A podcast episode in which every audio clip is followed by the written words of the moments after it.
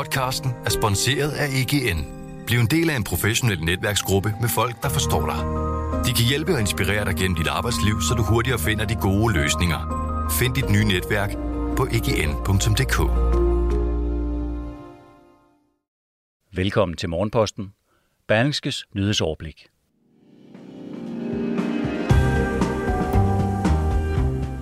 Flere coronarestriktioner er over os, mens skoleelever kan se frem til en længere juleferie, så lider dele af erhvervslivet. Og så vælter pengene ind til en dansk startup-succes, der nu er adskillige milliarder værd. Det er torsdag den 9. december. Mit navn det er Morten Olsen, og jeg har redigeret og indtalt den her udgave af Morgenposten.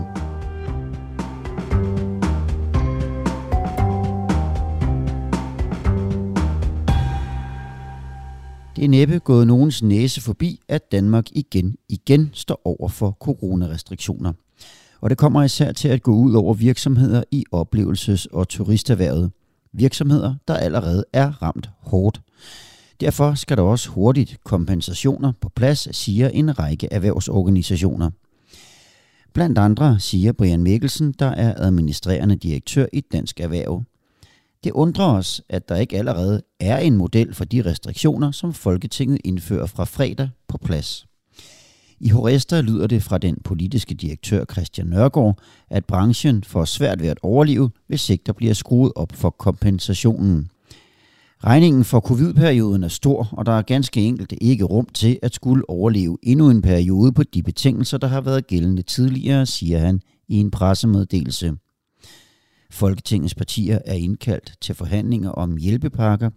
Også arbejdsmarkedets parter er indkaldt til drøftelser.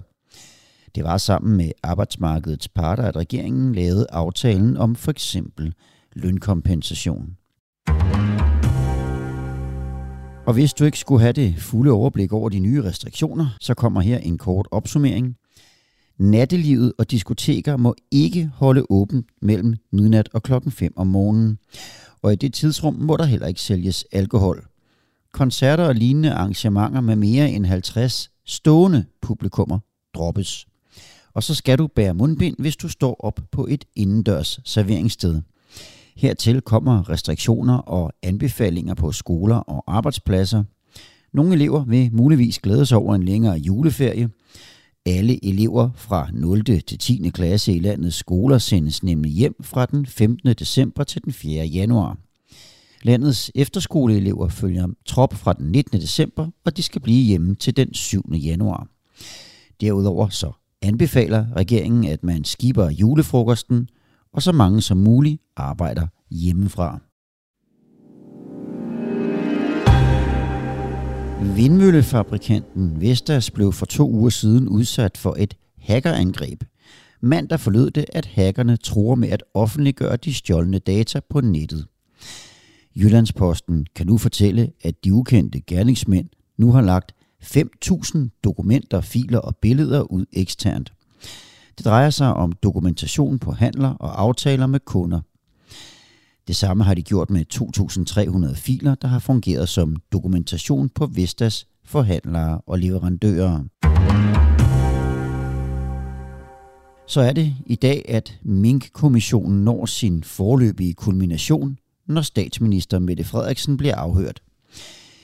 Ingen rygende pistoler peger endnu mod landets statsminister, men derfor er statsministeren endnu ikke frikendt for et ansvar vurderer eksperter.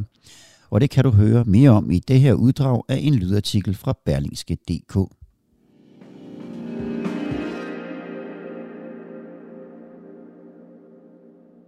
I går besluttede vi derfor, at den danske minkbestand skal aflives. Det var en tung dag for rigtig mange familier og for hele det danske minkerhverv. Når statsminister Mette Frederiksen torsdag formiddag sætter sig til rette i vidneskranken i retten på Frederiksberg, vil det være den forløbige kulmination i Mink-kommissionen. Efter flere hundrede timers afhøringer, tusindvis af spørgsmål, svigtende hukommelser og enorme mængder fremlagte dokumenter, sætter statsministeren sig torsdag i vidneskranken i retssal nummer 3. Hovedspørgsmålet er lige så åbenlyst som presserende. Hvad er Mette Frederiksens egentlige ansvar i sagen? Ifølge Michael Götze, professor i forvaltningsret ved Københavns Universitet, falder dramatikken for statsministeren, med mindre der kommer nye, afgørende oplysninger frem. Statsministerens hovedpointe er, at hun ikke vidste, det var ulovligt. Hvis det er, hvad der står tilbage efterfølgende, så falder dramatikken rent juridisk. Men det betyder ikke, at man sort-hvidt kan sige, at hun slet ikke har noget problem. Det kan eksempelvis blive afgørende, hvor hurtigt man reagerede, da man blev opmærksom på den manglende lovhjemmel, siger Michael Götze. Indtil nu har statsministeriets departementschef Barbara Bertelsen, såvel som topfolk fra Justitsministeriet og Sundhedsministeriet, i utvetydige vendinger gjort det klart, at ansvaret for den manglende lovhjemmel ligger et sted, hos Miljø- og Fødevareministeriet. Som det ansvarlige ministerium for lovgivningen til nedslagning af mink, burde ministeriet i skikkelse af embedsværket, departementschef Henrik Studsgaard eller ultimativt daværende fødevareminister Mogens Jensen have advaret om den manglende lovhjemmel, har det lyttet. Selv har Mette Frederiksen gennem hele forløbet holdt fast i to for statsministeren fuldstændig afgørende pejlemærker i sagen. Hun var ikke orienteret om den manglende hjemmel, da man tog beslutningen på et møde i regeringens koordinationsudvalg 3. november sent om aftenen. Dernæst fastholder statsministeren, at hun først blev orienteret om lovgrundlaget søndag den 8. november.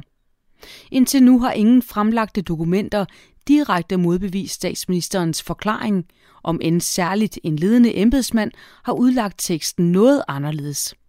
Tej Binderup, afdelingschef i Miljø- og Fødevareministeriet, har forklaret, at han mente, man advarede regeringen klart i bilagene til det afgørende møde 3. november. Godt nok var to modeller beskrevet, en dvalemodel og nedlukningen af erhvervet, hvor det fremgik, at lovgrundlaget var højst usikkert. Men regeringen valgte en tredje model, har regeringens centrale forsvar i sagen lyt indtil videre.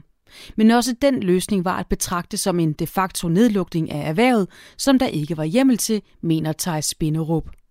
Underforstået, man burde have vidst, der ikke var hjemmel, også til den tredje model.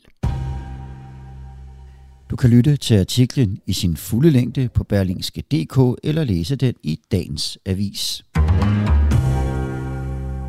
Pengene får sig ind til den danske fintech-virksomhed Pleo, det skriver Berlingske. Med sin seneste kapitalindsprøjtning af virksomheden nu 31 milliarder kroner værd. Og det til trods for, at den sidste år blot havde en omsætning på 100 millioner. De store investeringer kommer ikke mindst med en tro på, at Pleo vil udvikle sig kolossalt i de kommende år. Lige nu bruger over 20.000 fortrinsvis små og mellemstore virksomheder Pleos produkt på tværs af Danmark, Sverige, Tyskland, Irland og Spanien. Men det er planen, at virksomheden over de næste to år skal ind i 20 lande, så de dækker hele Europa.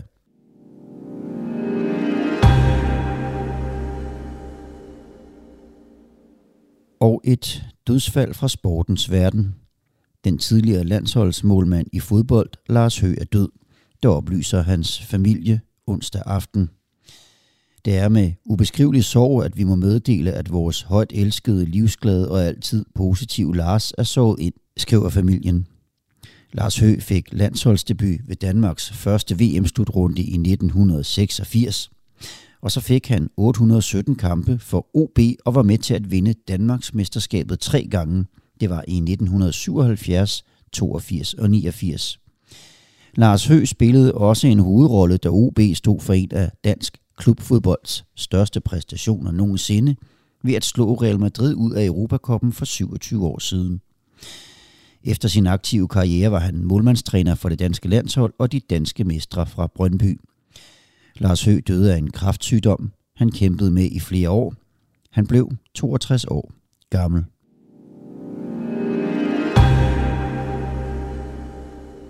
Sejrstimen fortsætter for det danske landshold i kvindehåndbold. Holdet klarede sin hid til sværeste VM-opgave med glans, da Ungarn blev besejret 30-19 onsdag aften. Resultatet åbner en bred vej til kvartfinalen i en mellemrundepulje, hvor Danmark og Tyskland på fredag kan spille sig videre, inden de to puljefavoritter mødes i sidste runde.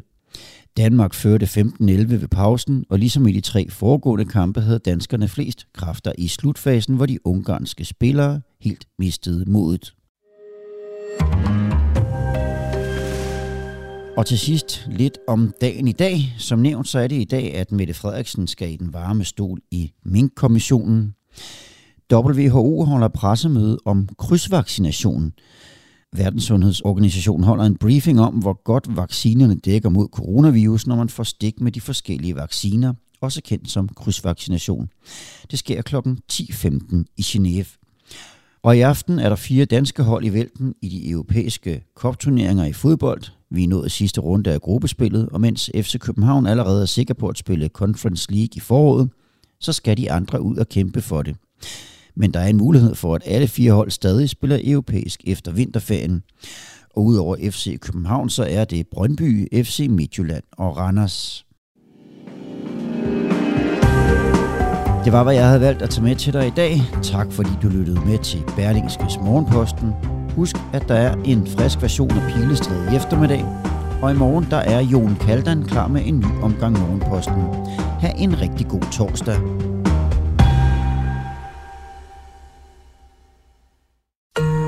Podcasten er sponsoreret af EGN.